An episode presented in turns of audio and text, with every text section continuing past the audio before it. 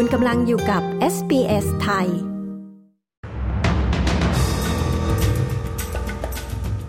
ซิดนีย์เผชิญวิกฤตที่อยู่อาศัย วันคนรุ่นใหม่แห่ย้ายรัฐ รัฐบาลกลางเร่งปฏิรูปการบิน หวังเพิ่มเที่ยวบินราคาถูก รัฐนิวเซาท์เวลส์ทุ่มงบเกือบ 2,000 ล้าน หนุนการเปลี่ยนผ่านพลังงานหมุนเวียน ติดตามสรุปข่าวรอบวันจาก s อ s ไทย 7 กันยายน 2566 กับดิฉันชยาดาพา วิกฤตที่อยู่อาศัยในนครซิดนีย์กำลังบั่นทอนเศรษฐกิจของรัฐ และส่งผลกระทบต่อคนรุ่นใหม่ อีกทั้งกระทบกับประสิทธิภาพการผลิตของรัฐ ราว 10,000 ล้านดอลลาร์ต่อปี ในประเด็นเรื่องความสามารถในการซื้อที่อยู่อาศัย นครซิดนีย์ถือเป็นเมืองอันดับสองรองจากฮ่องกงที่คนส่วนใหญ่ไม่มีกำลังซื้อบ้านได้ ซึ่งค่าที่อยู่อาศัยโดยเฉลี่ยมีราคาสูงกว่าเงินเดือนเฉลี่ยถึง 13 เท่า ตามรายงานของคณะกรรมการนครซิดนีย์คุณเอมอนวอเตอร์ฟอร์ด ผู้บริหารระดับสูงของ The Think Tanks กล่าวว่า ที่อยู่อาศัยเป็นปัญหาเรื้อรังสำหรับเมืองหลวงของรัฐนิวเซาท์เวลส์ซึ่งมันอาจเป็นภัยคุกคามต่ออนาคตหากนิ่งเฉย ส่วนมุขมนตรีรัฐนิวเซาท์เวลส์คริสมินส์กล่าวว่า ราคาบ้านเฉลี่ยที่มากกว่า 1 ล้านดอลลาร์นั้น เป็นสิ่งที่คนรุ่นใหม่ไม่สามารถแข่งขันในตลาดอสังหาริมทรัพย์ได้ และปัญหานี้กำลังผลักดันให้คนหนุ่มสาวย้ายออกจากรัฐ รัฐบาลกลางกำลังดำเนินงานเพื่อปฏิรูปอุตสาหกรรมการบิน โดยประกาศรายงาน Aviation Green Paper ฉบับใหม่ในวันนี้ วันที่ 7 กันยายน ตามรายงานดังกล่าว สรุปแผนการของออสเตรเลีย ในการอนุญาตให้สายการบินต่างประเทศ เพิ่มขีดความสามารถเพิ่มเที่ยวบินได้มากขึ้น เพื่อสนับสนุนการแข่งขันภายในภาคอุตสาหกรรมนี้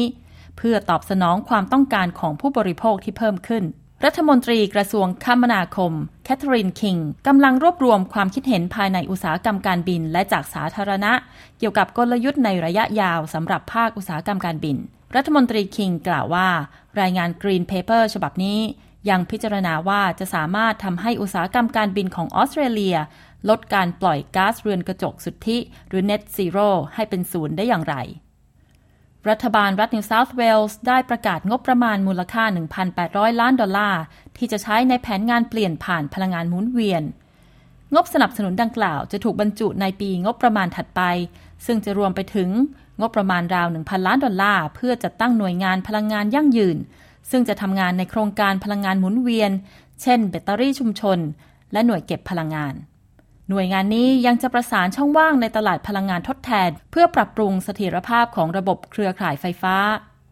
มุขมนตรีคริสมินส์กล่าวว่า งบประมาณดังกล่าวจะช่วยเพิ่มการจ้างงาน และสนับสนุนการบรรลุเป้าหมายการลดการปล่อยก๊าซคาร์บอนอีกด้วย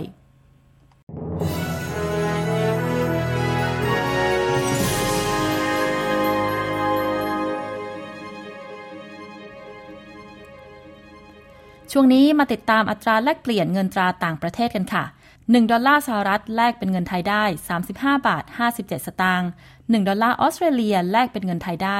22 บาท 66 สตางค์ 1 ดอลลาร์ออสเตรเลียแลกเป็นเงินดอลลาร์สหรัฐได้ 63 เซนต์ค่ะ มาฟังพยากรณ์อากาศทั่วฟ้าออสเตรเลียในวันพรุ่งนี้ วันศุกร์ที่ 8 กันยายนนะคะ ที่เพิร์ธพรุ่งนี้มีแดดจ้า อุณหภูมิสูงสุด 25 องศาเซลเซียสแอดิเลด พรุ่งนี้มีเมฆมาก อุณหภูมิสูงสุด 14 องศา โฮบาร์ต พรุ่งนี้มีเมฆมาก อาจมีฝนโปรยอุณหภูมิสูงสุด 17 องศา แคนเบรา พรุ่งนี้มีเมฆมากเป็นบางส่วน อุณหภูมิสูงสุด 12 องศา เมลเบิร์น พรุ่งนี้มีเมฆมาก อาจมีฝนโปรยอุณหภูมิสูงสุด 12 องศา ซิดนีย์ พรุ่งนี้มีเมฆมาก อาจมีฝนโปรยอุณหภูมิสูงสุด 22 องศา บริสเบนพรุ่งนี้อาจมีพายุฝนฟ้าขนอง อุณหภูมิสูงสุด 27 องศา และปิดท้ายที่ดาเวนพรุ่งนี้แดดจ้า อุณหภูมิสูงสุด 33 องศาเซลเซียสค่ะ และทั้งหมดคือสรุปข่าวรอบวันจาก s อ s ไทย 7 กันยายน 2566 ดิฉัน ชยดาพาวรายงานค่ะ